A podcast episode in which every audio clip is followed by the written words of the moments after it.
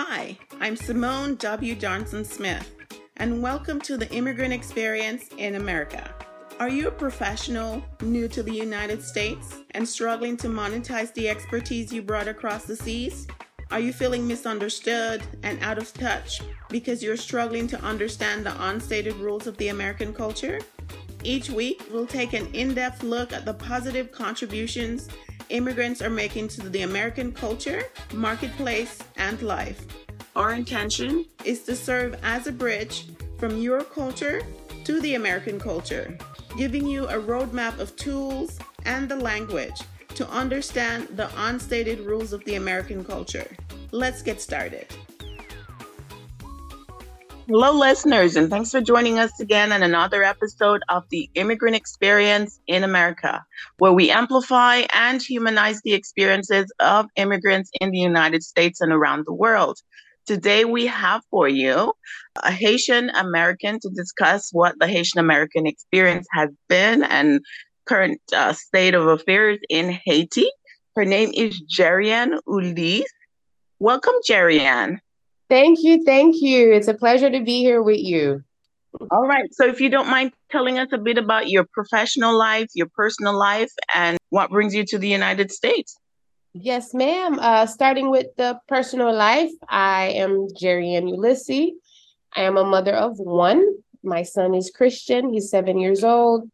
And he's practically the reason why I sacrifice a lot because my dream is to make the world a better place for him, literally, just a kinder place for him, to be more specific.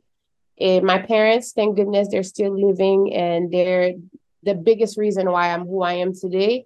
And growing up in Haiti is very common that you have people, whether they they just made it to the middle class or they're in the upper middle class or the upper class, and there's a tendency to cultivate a superiority complex in your children. Oh you can't you know you can't play with this child because he's poor. You can't date this one because he's poor. And i'm grateful that my parents you know how the song started from the bottom now we're here. And then everybody switches. And i'm grateful that my parents didn't switch up. Both of my parents thank goodness is i'm happy that they're still alive to see the results of the kindness and the respect that they cultivated in me because a lot of them don't get to see um, their children blossom in the values that they instilled in them. I was born in the States. I was an anchor baby. You know how that goes. I don't have to explain that. So I was an anchor baby um, because my mom understood early on that Haiti is an unstable country. She was like, okay, if anything happens, I know I can just put you guys on a plane as American citizens and you'll be okay. That was the best decision um, she made, even though it was a difficult one for her at the time. And because out of all her friends and family, they all stayed in Haiti to have that support system. You know how supportive we are when people are giving birth. But she practically went alone in the States because she my dad was already showing signs of being involved in politics at the time. So she's like, oh, the way this country is, let me make sure I have an exit strategy for my children. Like I said, being a, a good decision because in 2004, my father, who was an advisor to the president at the time, when the president got overthrown, everyone from that political party had to practically flee. If you were caught, you or your family, they were going after you, literally. And so it was very easy for my mom to put us on a plane and go travel with us to the States. So that's how I ended up in the States as political refugees, pretty much. We were on political asylum for four years until the next um, party came and it was safe for us to go back to Haiti. It was a hard transition for myself. One, it was in February. I was like, what in the world? I did not know it could be that cold uh, ever. In New York, the bullying was very annoying. They're immigrants' children, right? Because we're in Esau. but they were just as mean and um, it was hard not knowing if my dad was alive and then coming to school it was a private christian school a lot of our in the Haitian community, we believe in private education, private Christian education, and it was not a positive experience with the bullying and stuff okay. like that. I never fit in early on in the states. We left New York, finished eighth grade in New York. It was too cold for us. We went to Florida, which is why there's a lot of Haitians in Florida. My father didn't like it because he, he says the lifestyle of the Haitians in Florida wasn't what he wanted for us. He's like, nope, you need to go somewhere where they push you. In Atlanta at the time, the Black community was really um, on the up and up. So he wanted something more rigorous for us. The education in Florida wasn't the best. I think at the time it was like number 40 something of all the states. So we've been in Florida in Georgia since 2005. And yeah, I went into teaching, which carries into my professional life.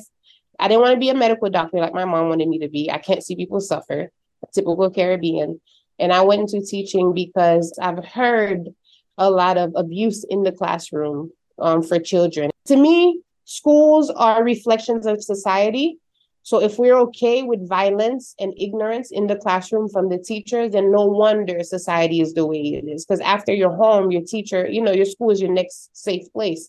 So I wanted to teach and kind of sort of re- help remove trauma from the learning experience for children. So I went into education, but made sure that I taught in Title One schools, which is low income schools. And 2018, I visited my father in Haiti and I noticed that the hospital wasn't doing good. So I made the choice to stop teaching and protect his legacy because there was no way after dedicating so many years to the hospital. And my grandmother ended up dying at the hospital, his mom, because we ran out of oxygen in 2018. So I'm like, okay, if your own mother dies at your hospital, that means you've gone as far as you could on your own. My other siblings, you know how the younger ones, they weren't interested in continuing or it's, it's more internet stuff for them, apps, whatever. So if I didn't step in at that time, then the hospital would shut down. And it, it was personal because I'm like, no, he sacrificed so much for the hospital. I can't let that happen. And then noticing how much it meant to the community. There was nowhere else. When Cité Soleil, the biggest ghetto inner city in Haiti, the most, all you have to do is Google it and you'll understand the importance of the hospital in, in Cité Soleil. No one wanted to really help him. So the past um, 20, before I stepped in, it was just him. He would invest up to 40% of his profit into the hospital to keep it going. And no one else was wanting to help. We couldn't count on the government. There's no government grants here. There's no SBA. I was his next line of defense to keep the hospital open. So I quit teaching and not knowing what I was doing. if that wasn't the vision for my life, I just wanted my daycare and God gave me a whole hospital. Yeah, I, I founded the foundation and what we've done is bring resources to the hospital. Every time I would go to Haiti on a quarterly basis, I would just listen to what the needs are and then go back to America and be like, hey, to my friends, like, hey guys, this is what I need. Can you help? And then $20 here, $30 there. And my friends would donate. And then over time, as people saw that, hey, I donated $30 for her to do this, and it actually happened, and I would send pictures, so I was like, okay, Papi, what, what next can we do? What else do you need? And then he's like, well, I need this. And then I'd go back and I built the trust factor because not a lot of people trust Haiti. So I slowly built the trust factor to the point to where now UNICEF was able to find out about our work and they are our biggest partner now. Doctors Without Borders, the big guys are coming in, but it, it took years of just showing people that we do what we say we're going to do and what I tell people is that I'm not going to put my father's reputation at risk because in Haiti it's so easy to hear people's names. A lot of people my age can't take center stage like I am because of the decisions that their parents made. So he spent 30 clean years in politics in Haiti. And I, I told people I'm not trying to tarnish his reputation, nor am I trying to tarnish mine, nor my son, because I, I am already saying my telling my son when mommy's old, are you gonna help her with the hospital? He's like, yeah. So this is a legacy, and I'm not trying to tarnish it at all, at all. So it took years of trust building, but um, I'm grateful. It's been difficult. A lot of emotional intelligence had to go in. My dad early on was like, if you think you're about to come to Haiti crying for everything, and judgmental don't do it. So he he put me in my place. He wanted to make sure i had to earn his trust and respect. And i've earned it and i'm getting the keys to the hospital. I'm still being trained but i've earned the trust and respect. So that's me in a nutshell.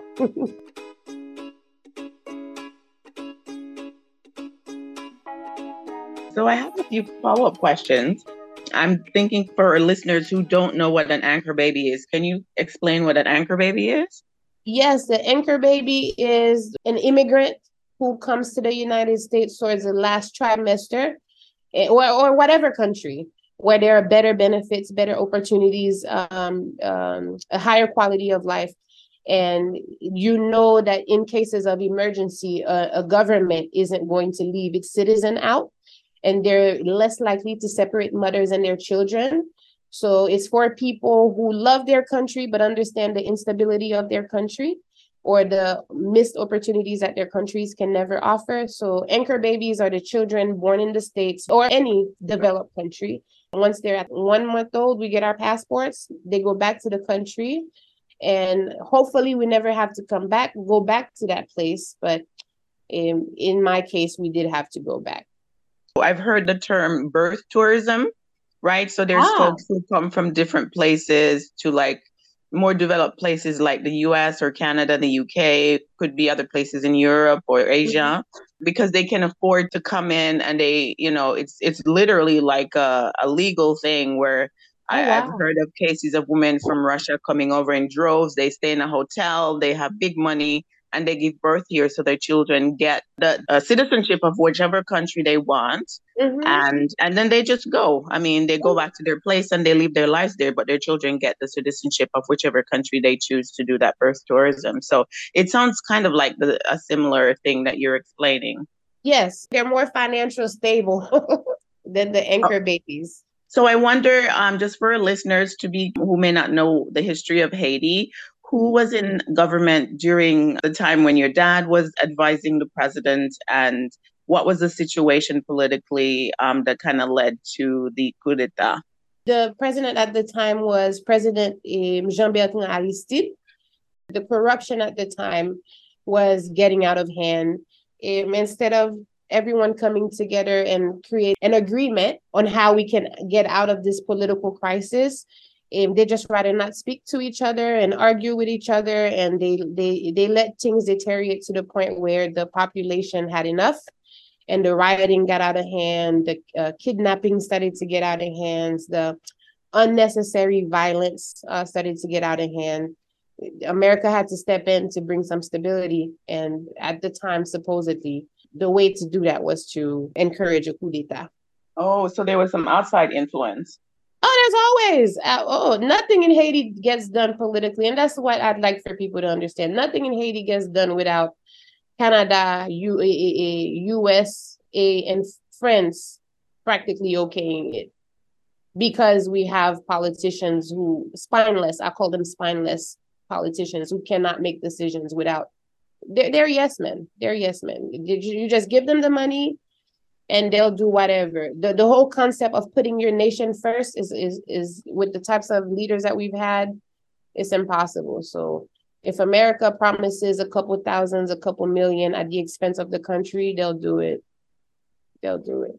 In the history books, what is Haiti known for? I'm thinking about Toussaint.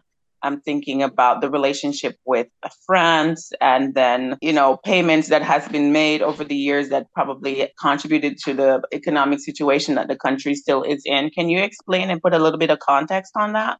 Yeah. When people bring up Haiti, you or Google Haiti, one of the things that you'll hear us say is that the first free black nation, we were colonized by France and everyone was really fighting for Haiti. We we're an amazing central location in the Caribbean practically between southern, uh, South and North America. Amazing weather. So it's always been a place for um, that all the colonizing countries really wanted, but France had the bigger say for longer. And in 18, 1793, the Independence War started. It ended in 1804 and um, so 11 years but everyone always talks about 1804 but to me the emphasis should be on 1793 but because the way i understand it, is is the last time we really came together.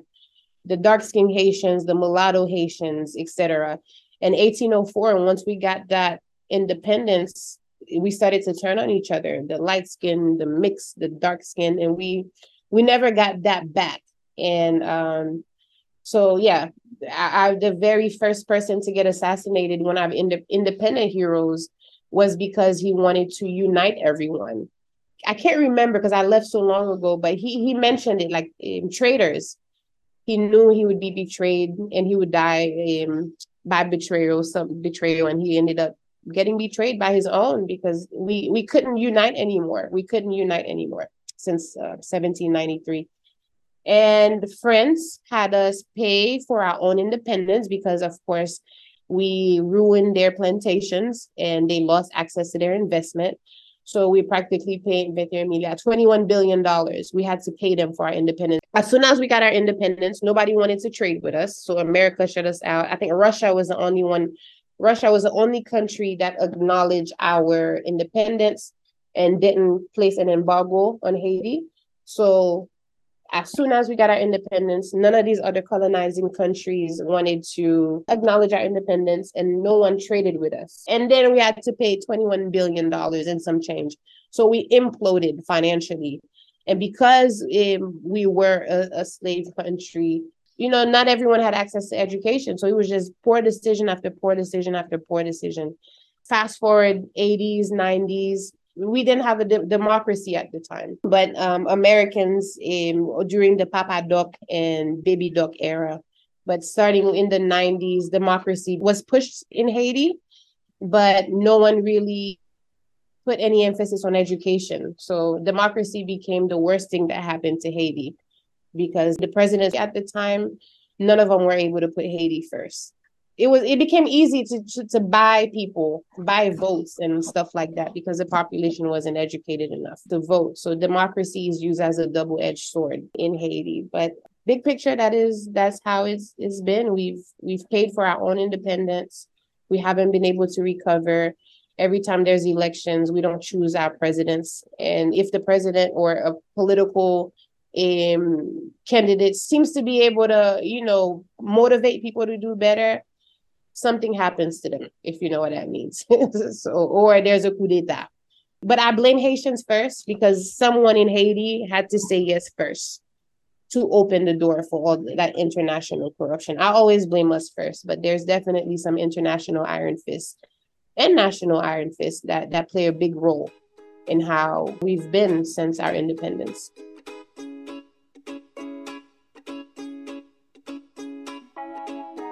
And plus Haiti has gone through a few natural disasters, right? I remember the, the earthquake was yes. huge. And um, and then the most recent assassination of the what's the current state? What are things like there? You know, you've been going down quite frequently.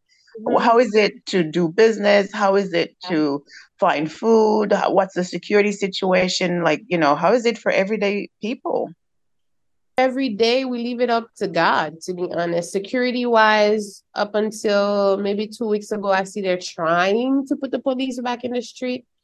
But um, since the assassination of the president, even before that, the, the gangs has been out of control. Um, the amount of guns that supposedly never get detected in the US ports. The politicians and the private business owners who funded these gangs um, they've lost control of these gangs. So we're all practically at the mercy of 12 to 18 year old teenagers who are already hotheads and happy to have a gun in their hands. Because a lot of people dehumanize them i try to add the psychological aspect to it. Everyone understands the school shooter because in in the states because his daddy wasn't here but nobody can understand that same haitian kid who chooses this lifestyle year after year of dehumanization.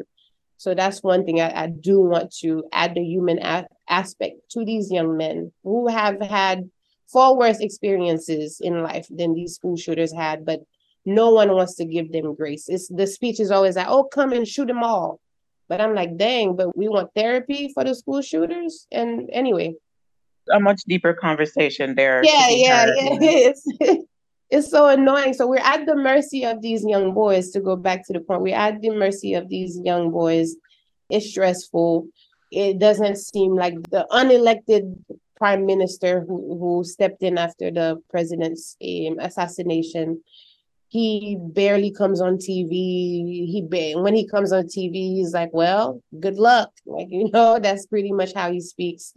And the police force, the few good police officers who are left, they don't get the supplies that they need. This is nothing but faith, pretty much, at this point. You leave your home and you're just like, God, you know exactly why I'm doing this. If this is my time, thank you for an amazing journey. but please don't let it be my time. And the thing is about Haiti, the people who are still here, still fighting for better days, holding on for better days, and trying to keep their businesses open. The concept of dying isn't the problem, is the idea that there's no justice afterwards. It's just you you died, and everyone knows who might have ordered the hit.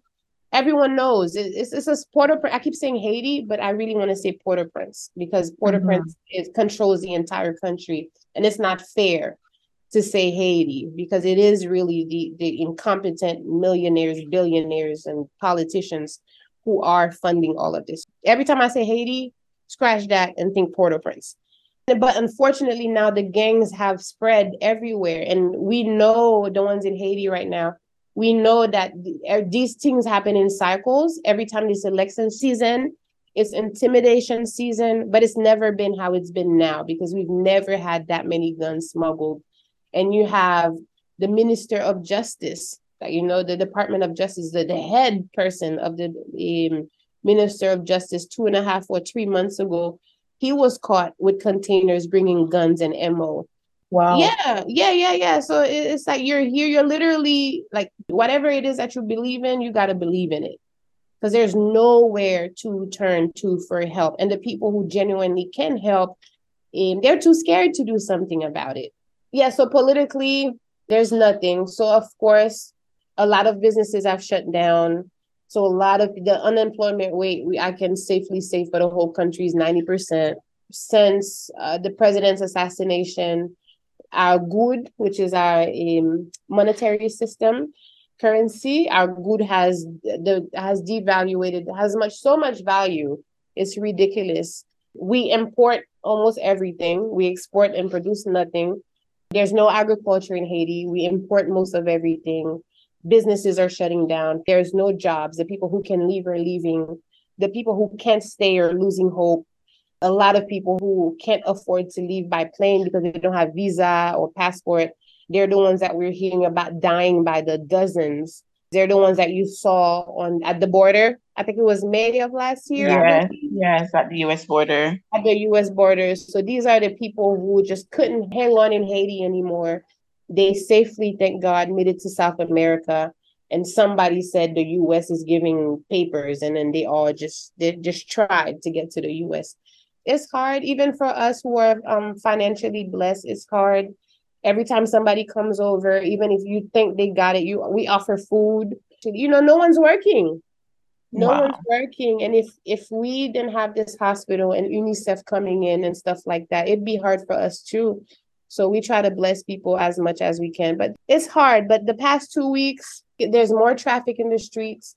Gas has been practically controlled by gangs for since like September 18-ish and last week, the go- November 3rd was when the government finally showed display of force to kick the gangs out of the area that control the gas terminal.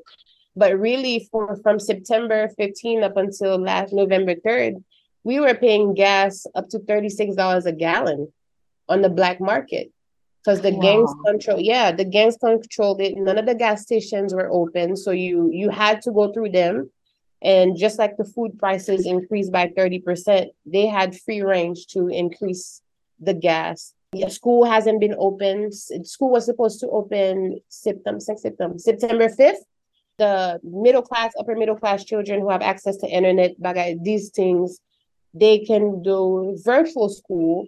But the children, the low income children, the inner city kids, which are the children my foundation focuses on, the hospital um, focuses on, they haven't been in school. And these are the kids who are going to be easily manipulated years later with $10 to go kill someone, $50 to go burn a building. They don't even understand who they are as an individual because they've never been to school. They don't even understand who they are as Haitians because everything is taught in French and barely anyone understands French it's like there's a war against education, there's a war against healthcare, there's a war against housing, against the lower class. Um, just like in the 2010 earthquake, all these people who lost their homes, low income people who lost their homes, their homes were never rebuilt with the money that was donated to these big organizations. They created more ghettos, and it's those kids who are 15, 20, 23 years old holding the gun. So I, I see them trying to do the same thing again now. So that in 15, 20 years, we have the same gang problems and there, there's a war against the lower the lower class. It, it's heartbreaking. And now everyone's like, oh my God, why are they doing this to us? And they're killing everybody. They have no mercy. And I'm like, y'all, man, they watch their grandparents suffer, their moms suffer, they're suffering now. And they're at the age where they get to see things on the internet. They have desires for themselves and their children, and nothing's gonna change. And now we want them to care when we've not cared for them for generations. I'm like, it's I don't understand how Haitians keep thinking people, like our actions today, we can't disconnect them to tomorrow.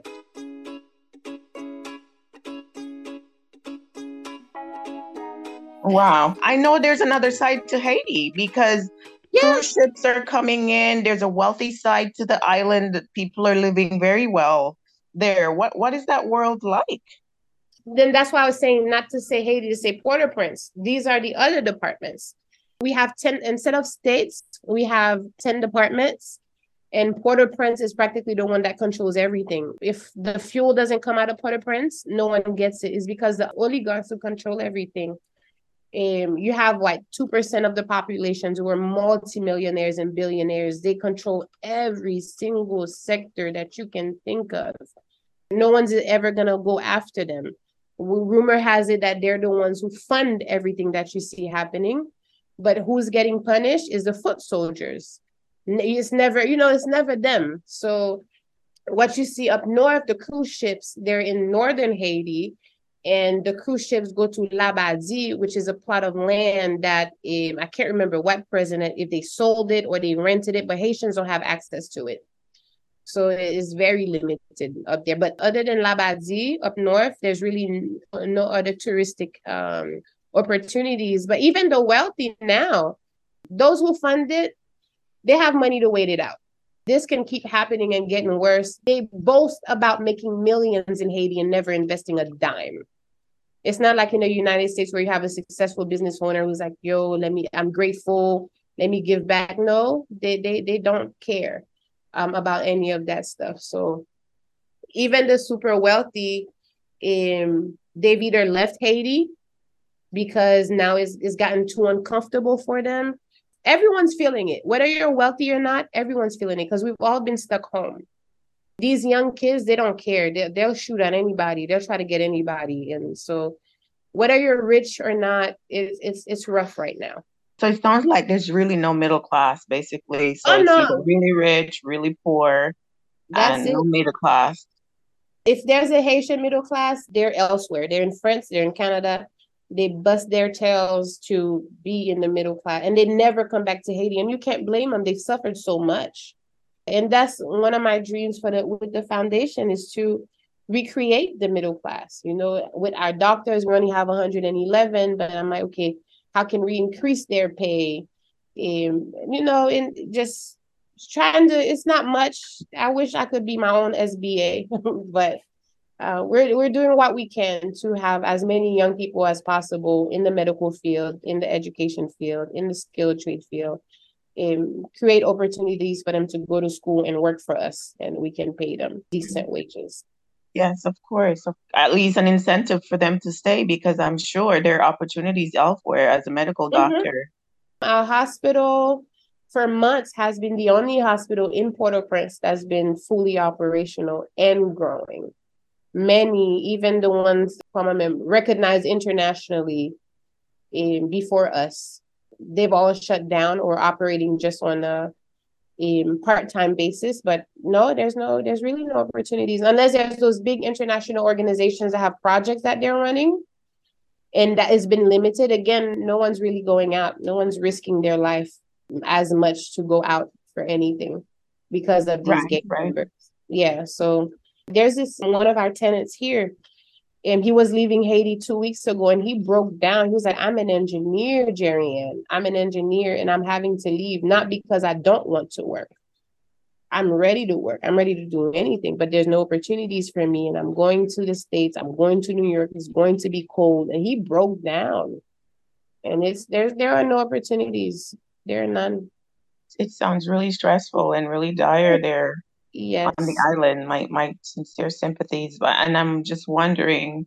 So generally, though, for like Haitian, the Haitian world, in a world where things are flourishing, I mean, I'm hoping that there's somewhere on the island where the culture is flourishing. What is it like? Like, what's the what fun things that people do? What's the food like? The culture, music. You did mention earlier that schools use French as their teaching language, but most of the population does not speak French. So, can you speak a little bit to what the language that's spoken in Haiti? First thing is Haitians aren't violent people, contrary to popular belief, because two years ago, these same young boys weren't doing this. To get to where you see now in the propaganda, the news, and all that stuff, it, it took a lot of money to incentivize them to get to that point. But usually we are very loving, welcoming people. It's unfortunate that compassion hasn't been cultivated. They can't reciprocate what they haven't had. But on a good day, house parties, we go to each other's homes, um, good music. That's what fun looks like now in Port-au-Prince. I can only speak in Port-au-Prince on the days things seem calm, you go to each other's parties, but there right now there's no restaurants. You you don't really go to restaurants. There are no clubs, no nothing. But when things were okay, we go to the beach every weekend. Every weekend there's public beaches.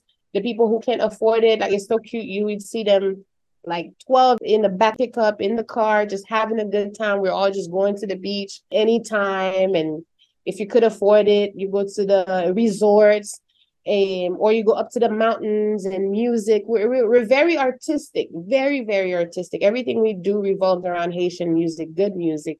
But it's been months since we haven't been able to do that. It's just try to make it to your neighbor as quickly as possible, and everyone's try to, tries to be home by five o'clock.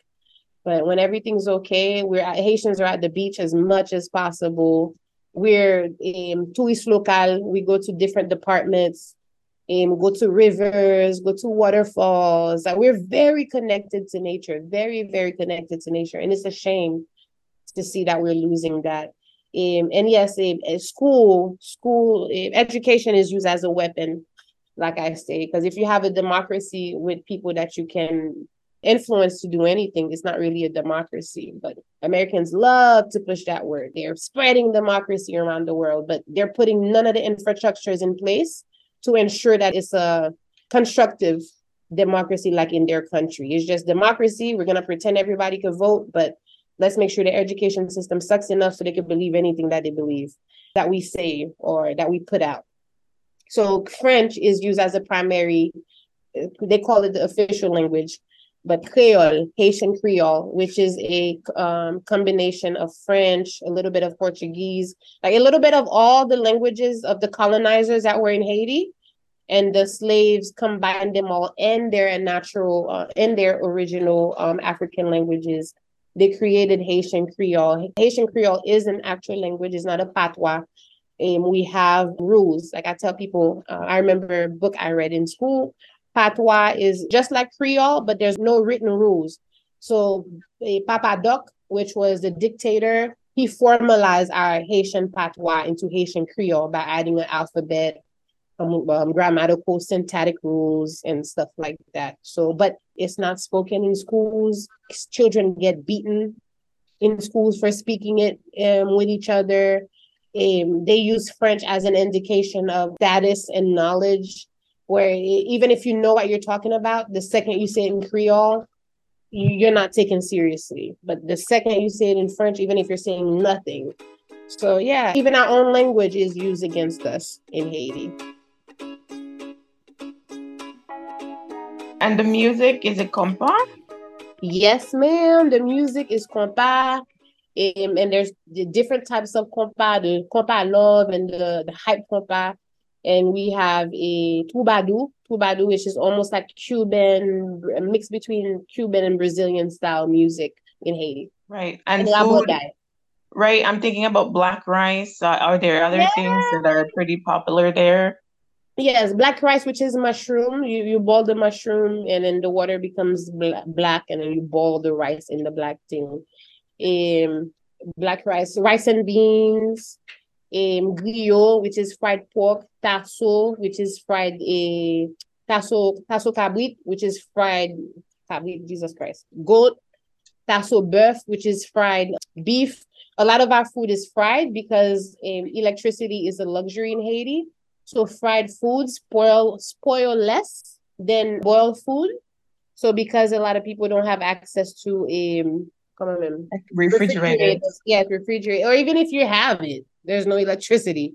So we fry food a lot. So our health, there's a lot of high blood pressure in Haiti, a lot, a lot of high blood pressure. We see that a lot at the hospital, especially in the low income communities, a lot. But um, food, um, well, every Sunday in January 1st, we have soup joumou, which is a kind of sort of pumpkin soup, our independent soup.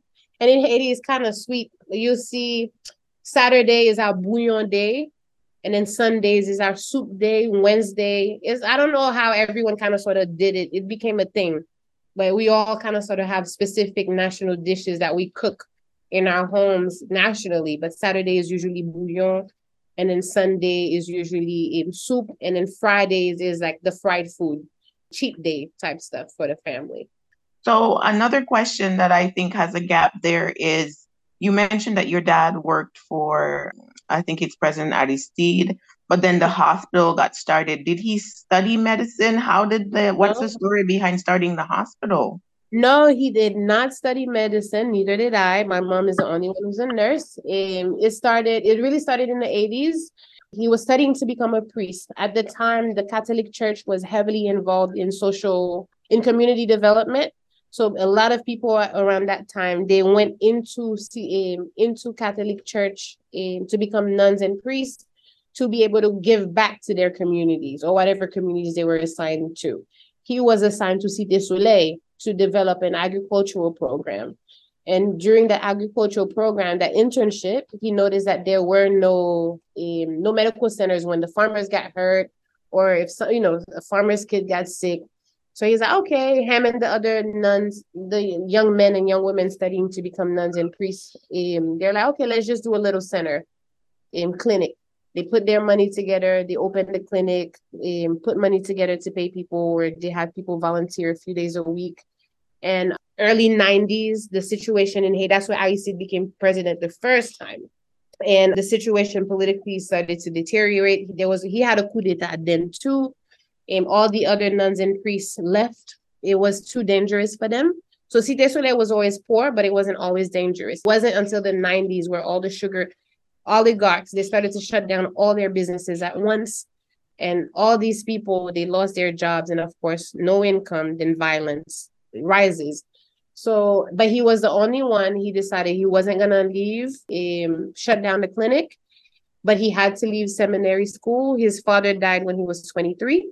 So all his brothers and sisters, all 10 of them became went under his care. So the income from seminary school wasn't enough from that internship. So he quit and became an engineer, worked and built a good majority of the roads in Port-au-Prince. And every time, whatever jobs he could get, um, up to 40% of the profit, he invested it into the hospital. Because it's in Cité Soleil, um, people would tell us it's too dangerous and it's not worth it. Why are you doing this? He's like, whoa, like these are people who live there. The news tells you about gangs, gangs, violence, violence, violence. But just like in the ghetto, you have that mom, that single mom who's doing everything she can to keep her kid out of trouble. Or those, those brothers and sisters who lost their parents, and that big brother, big sister is doing everything she can. So the media has us think about one aspect, but there's everything else behind it. And my dad is like, I'm not leaving them. So, and then over the years, little by little by little, he added on to the hospital. But like I said, when I came in 2018, I'm like, all right, he, he has the skeleton. It's time for me to, to create efficient systems for things to get better. So that's how he, he got the hospital. So I'm wondering when you transitioned after your mom, after the coup d'etat, and you moved with mom to the US. What was it like adjusting? Did you speak English? What was it like adjusting to the US culture for uh, you know from Haiti after leaving? It was hard. Adjusting was hard. She thought she was doing well. I appreciate now thinking that now that I'm a mom. She didn't tell us we were leaving indefinitely. She was like, Oh, let's just go say bye. We're going for the weekend, for Carnival weekend, while we packing all of that stuff. And I, I didn't pay attention. We would do that. We'd just go to New York or go to Florida and come back. And I was like, okay, that's odd, but I just left it at that. Why are we going to say bye to everyone? Like, why is everyone crying? You know, but again, you're not thinking about it. So it was especially hard because I wasn't prepared for that. And we did know a little bit of English. My parents, every summer, they would send us to summer camps in the States. Uh, the schools that we went to um, taught English. It was a hard adjustment emotionally because I kept waiting to go back. And I think maybe it had to happen that way because because I never got to say goodbye, I've always wanted to go back. And that cord was never cut, thank God. So yeah, it, it was a hard adjustment. The bullying, like I said, and when I moved to Georgia, I was walking to school. When Haitians go to the States, we call each other just come. Like I just got here, it's just come. So I was a just come walking to school and I can see this truck. It was a camo, camouflage, a Jeep Wrangler with the tops out. And I'm walking to school and there's two white boys in the Jeep and they, they spit at us and they say, go back to Africa, N word with the GGER. And I'm like, whoa, that was my first time realizing I was black. Yeah, moved to Georgia? In Georgia, mm-hmm, Suwanee, Georgia, 2005, August 2005, because school opened like what, August 6th? And that experience, I was like, wait a minute now, I'm what? What is that? You know, and because we've always been Haitians. And Haitians, they I have to say that culturally we uphold ourselves to a certain standard of um, acting, dressing, and you know, to show they they always try to show that we're not the same as African Americans in terms of how we behave and how we dress and culturally the things that we value. And then when I moved to the States, I'm like, white people don't care. They just see your skin and that's it. So that was my first wake up call that, okay, this is not a friendly place. And that day I knew that no matter what, I would never always live in the States. I would never have an American dream because this is not home. That day is why I'm in Haiti today because I always, it became the day I needed a, an exit strategy. I wanted to go back home and I was not going to allow myself to be subjected to that type of disrespect ever again. Yeah, it wasn't easy. It wasn't easy at all. Going to college in South Georgia, uh, it was great experience, but you you see the discrimination, the professors, yeah, it wasn't easy, but everything had to happen to solidify my resolve to go back home. Because I'm like, I, I refuse to die. One, I'm not gonna die in the cold. It wasn't easy, but it needed to happen because I wouldn't be here if it didn't happen exactly the way it happened. That that was probably quite traumatizing for a young lady mm-hmm. trying to just focus on going to school and to deal with such heavy issues, right? Yes, yes, and not even understanding why. I'm like, what did we do to you? I'm just walking to school. And like, go back to Africa. I've never been there. And I would have been there if you didn't take me out of there. So right, yeah. Another story for another right. day. Yeah? so oh, it wow. just been like that. That day, yeah, it, it set the tone for the rest of my life. Have you been able to show up then? So you went to university, graduated, decided you wanted to do teaching. Have you been able to really show up as your authentic Haitian immigrant self? you know, in the United States and, you know, you mentioned bullying when you were in this private school after moving from Haiti. Like, how do people, you know, recently after moving away from home, I've been quite exposed to a number of things that I wasn't aware of socially. And then mm-hmm. when I mm-hmm. moved to Georgia, somebody started telling me that, you know, like in the Northeast, like there's somewhat of, how do I say, a stereotype or a rift between blacks and way Haitians are treated. Talk if you can speak to some of that and why were you bullied? I mean, why do kids bully? You know, it's just everyone's operating from a place of pain. Like I said, I was in an ESOL class. And I'm guessing we are all hurting. My parents, it was a transition period for all of us. And instead of making sure we had psychologists and all that stuff, they just put us all in the ESOL class you know, so our emotional needs weren't met.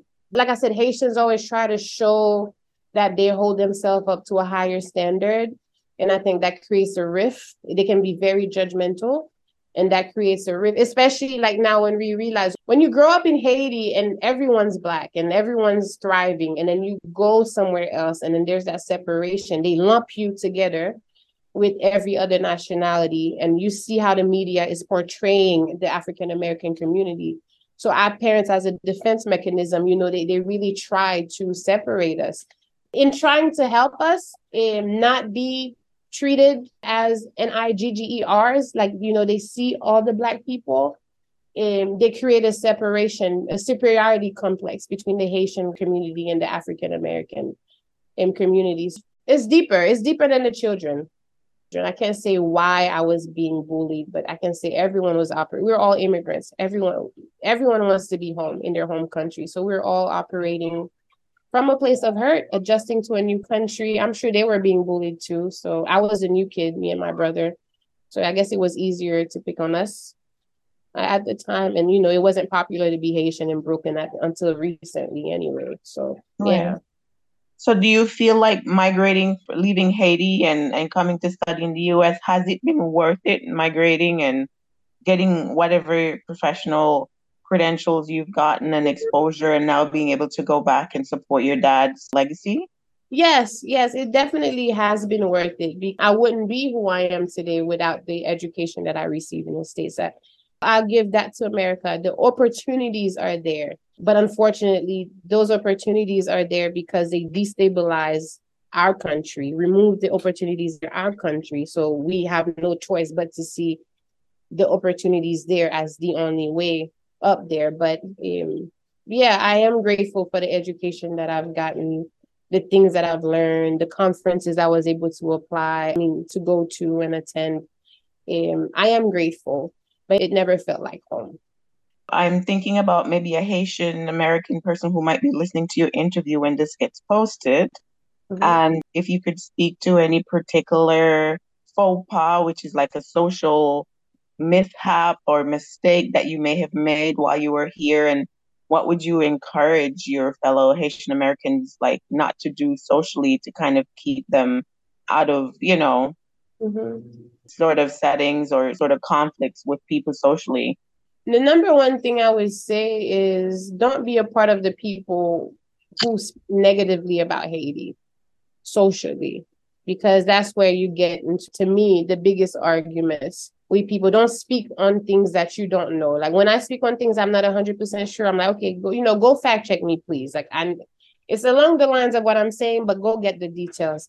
And don't be a part of the people that speak negatively about your home because when it's all said and done, when you look at the crime rate in the DR, when you look at the crime rate in other countries, they're much higher in Haiti. And there's a specific reason why we're ours is in the in front of everyone is because we speak negatively of Haiti more more than anything. And most of the arguments I've gotten into socially is with other Haitians. I'm like, dang, like this is your home. You know, educate yourself first before speak negatively of um, home. And to stay out of trouble with in the States, I would say don't be judgmental. Like our parents, they're operating from a place of pain so we don't have to be as judgmental, as cold. I don't say cold hearted, but as cold to other cultures and other ways ways of life, especially when it comes to the African American community. I had to understand the impact that the 80s had on them. Like Haiti, we had poverty, but the drugs that were intentionally introduced to the African American in the 80s, we didn't have that. So that pain that they're operating for is so much more deeper than us. So try to understand others, give grace to other nationalities and understand that whatever it is that you see on TV and on the news, it's intentional. It's set to separate us. So go do your research before you open your mouth. You don't have to have an opinion on everything. You can just listen and just leave it at that. So that's what I would say. Yes, very well said. To give grace and listen more than we want to respond or share our own.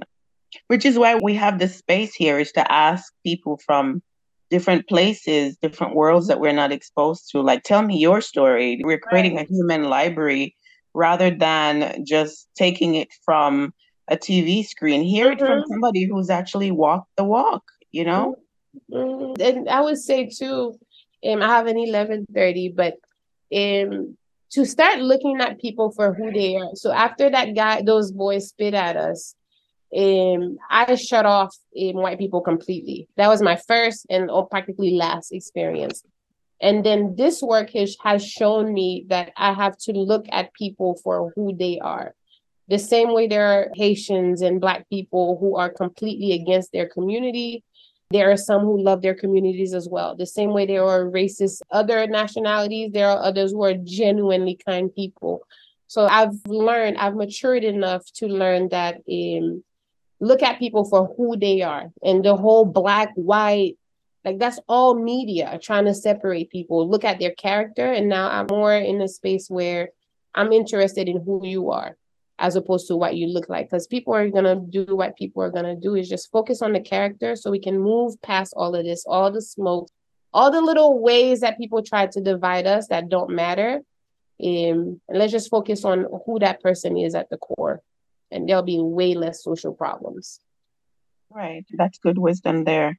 So it's said that success leaves clues. What do you know now that you wish you did at the start of your immigrant journey? It's okay not to fit in. I was a little nerd and I came to the States and I wanted to one there weren't a lot of Haitians. So, you know, people are tribal. So I I gravitated towards the African American community and I wanted to change how I talk, change how I dress, to try to fit in. And that's where most of the problem came. You know, when you lose your authenticity. And I wish I knew early, early on that it's completely okay to be that little nerd and to like nerds. I don't have to like the bad boys and the, you know. Um, it's it's okay not to fit in. It, it pays off to me. It pays off in the future not not to fit in. That's really what I wish I could tell my younger self. Like keep not fitting in. It's okay. For those who are might be younger and struggling listening to your story, it can be hard at times because I, I relate to what you're saying as well. So I wonder then, just to wrap up for today, what mm-hmm. final advice may you have for immigrants in general who are considering migrating to the US or any other country, for, for instance? Maybe there's a push factor, for example, if there's a war, there's a natural disaster, political unrest in their home country, and they have to consider leaving or perhaps they're making a choice, right? There's a pull factor where there's a job opportunity in the US or somewhere else that's pulling them. What advice would you say to make their experience in the United States fruitful one? What would you lend? Any advice that you have? To me, it would be not to turn your back on home because you could be as successful as you can be but if you completely forget where you're from to me you, you you're not successful it's not a complete experience if you can go back home to help go back home if the experience is so traumatizing that you cannot go back home find a trusted um, grassroots organization you know the the mom and pops the little sisters the little brothers at the community level where you are who are genuinely trying to help my biggest thing is not to turn your back on home and give back. If you can go back and be that human resources, go back and volunteer. Be that person that your community back home can look up to and do not speak negatively on your home because all of that effect if you turn your back on home no matter what you tell yourself america will never you will have your home you'll have it won't be home if that makes sense it's not home so what your heritage what your grandparents left for you that little land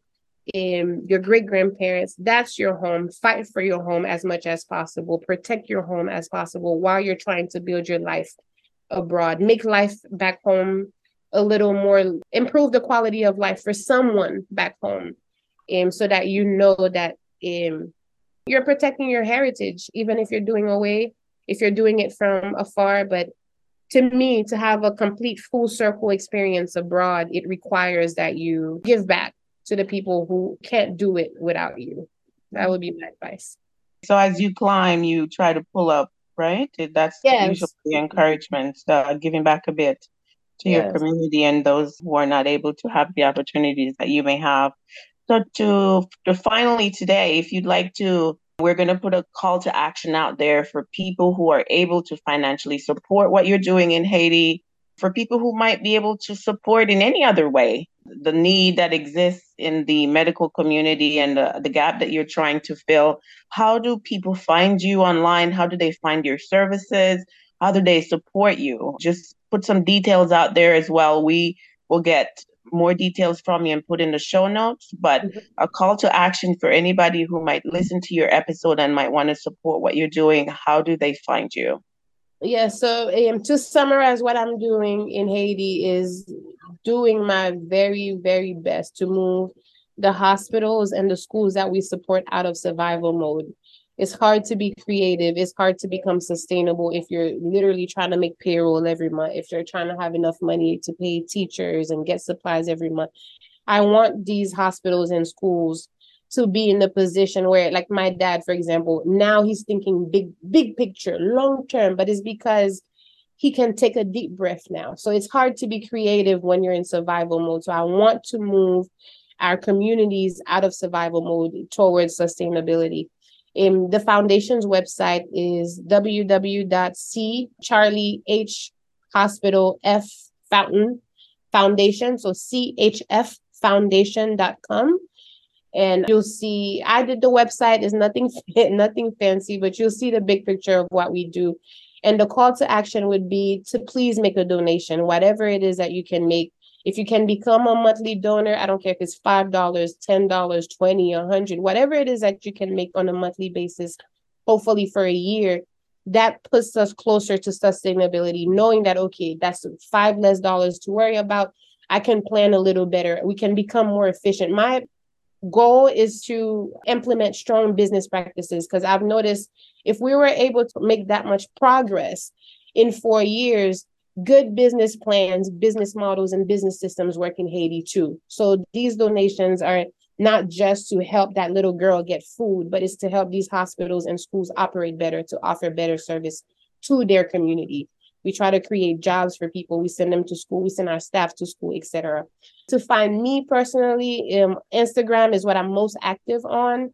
Um, it's Kareen K a R E E N as in Nancy underscore Ulysse, U L Y S S E. And you can DM me. Wi Fi in Haiti sucks, um, so I, I don't see it often, but um, Instagram is the best way DM to see me and I mean to contact me and um, the website as well if you use the message on there. But monthly donors is definitely what we need so we can plan long term because there's no way so we can have a five year plan and work towards that and it sounds like you're you're probably the only hospital that's operable. Is you were saying, right? Yes, ma'am, we are. And the people really don't have it. We don't like to offer free services to people, but they really like they we like to say they don't got it. They haven't been to work in months. Um, a lot of the, the jobs where they could have gone to work, the founders, um, the business owners left Haiti and they they then position the business to be able to function without them, which is one of the things I my vision for this foundation is get the hospital and the school, that first hospital, first school okay to operate without us, so we can move on to the next hospital and do it again and re, like fix and flip hospitals and schools throughout Haiti. But yeah, we are the only ones, and which is why UNICEF and all the big guys now they're really paying attention to us. They're like, whoa, how are you able to make this happen? But we mm-hmm. need, they're very specific about what they help. You're like, well, you got UNICEF, you don't need help. No, they're very specific. They're like women and children a hospital is way more than women and children. So it's gonna take all of us for a very long time to to get it done. It seems like you find your calling on indirectly, right? Uh, this sounds like such a a lifelong project that you are pouring yourself into, and and I'm sure being led by the divine to figure this out. It's way bigger than you, so I can imagine every day you wake up and trying to figure out, you know what I mean? Yeah. Every day I wake up stressed, but with a smile on my face. It's it's a uh-huh. big responsibility. I read this book. It's like don't try to fill a big man's shoes. I'm definitely not trying to do. I cannot do it the way my dad did.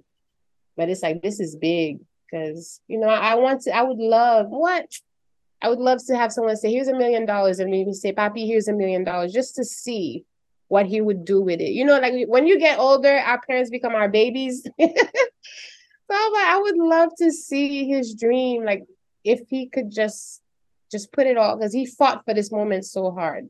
And I'd like to see all of it come true. So it's stressful and but it's it's worth it. It's definitely worth it.